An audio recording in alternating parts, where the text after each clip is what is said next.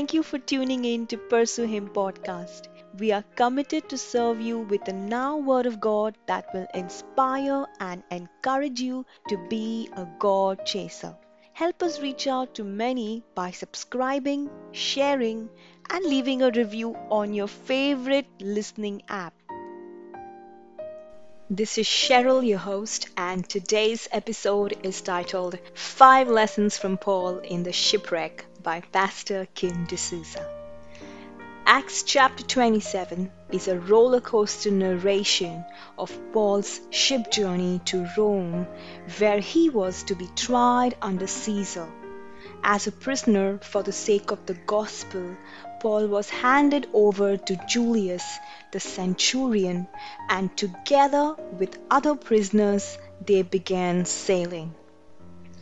Here are five lessons we can learn from Paul in the shipwreck. First, men I can see. As the ship began to sail from Fair Havens, Paul warns the people, saying, Men, I can see a disaster voyage ahead. Acts chapter 27, verse 10. Every born again believer has the Holy Spirit who empowers him to see what others cannot see. Paul could perceive things of the future in the Spirit which others could not. You and I have free access to God and all that belongs to Him, like wisdom, healing, supernatural gifts, and many more only through Christ Jesus.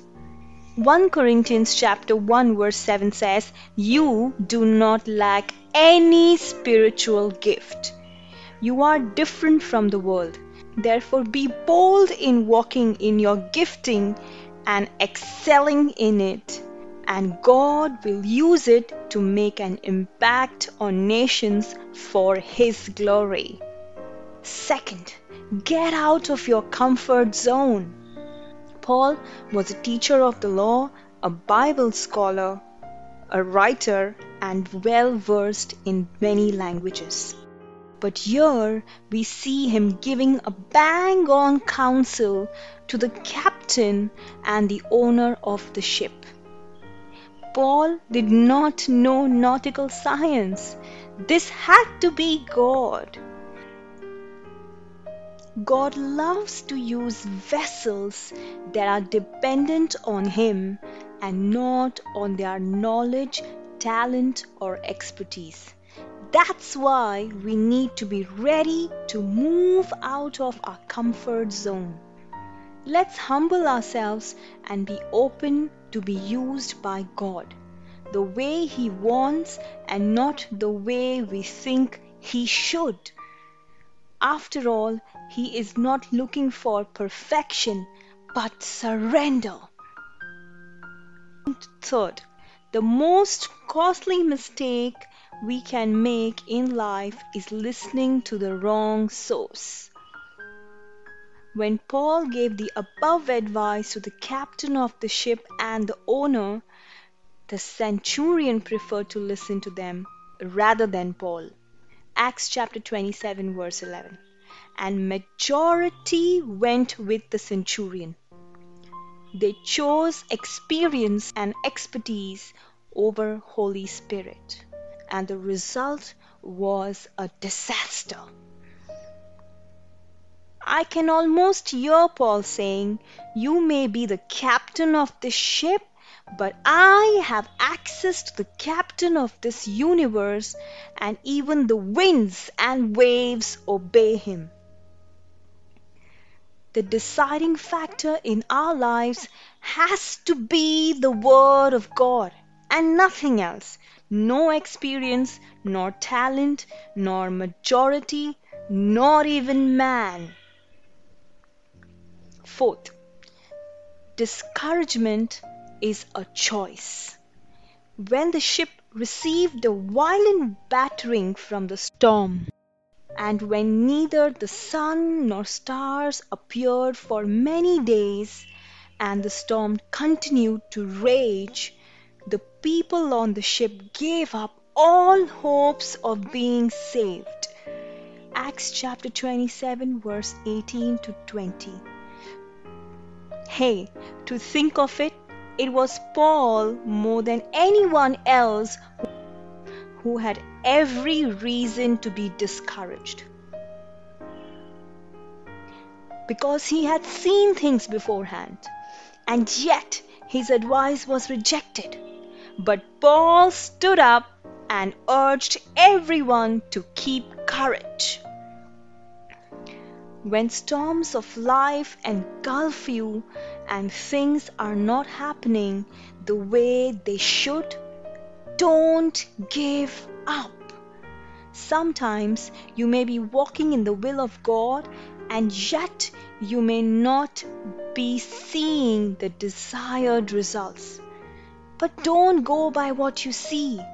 Don't get discouraged. Keep your faith.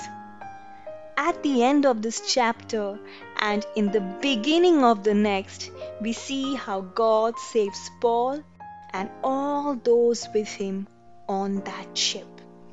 Further, God uses Paul mightily on the island of Malta to heal all those who were sick. Wow! Romans chapter 8, verse 28 says, All things work together for the good of those who love God and who are called according to his purpose. Some of us begin a Christian walk well, but somewhere down the line we get discouraged, we get bitter, we get lukewarm. But may I say, church, it does not matter how well you began your journey with Jesus, but how well you end it. The one who has called us is faithful, and let's not take our eyes off him. Fifth, God is near to you every time you call. Oh, if only we choose to fight our battles in prayers. Deuteronomy chapter 4, verse 7 says, What other nation is so great as to have their gods near them the way the Lord our God is near us whenever we pray to Him? The storm didn't stop, but God made a way out.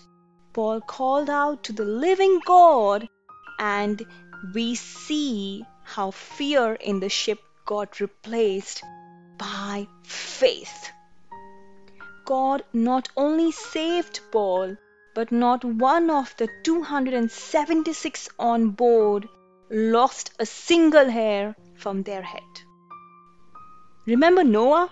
He was found right in the eyes of God, and because of him, his wife, sons, daughter in laws, and the entire animal planet got saved. Church, when we call out to God, He not only hears and answers us, but He also grants His favor that is on us to rub on others around us. Hey, people of God, we hope this podcast blessed you. If you like what you heard, you can hear more of this content on Apple Podcasts, Spotify, Google Podcast, and many other apps. Also, we would love to connect with you. Check out our complete basket of resources on pursuehim.net. And remember, keep pursuing Jesus, for what you pursue is what you become. Have a blessed day.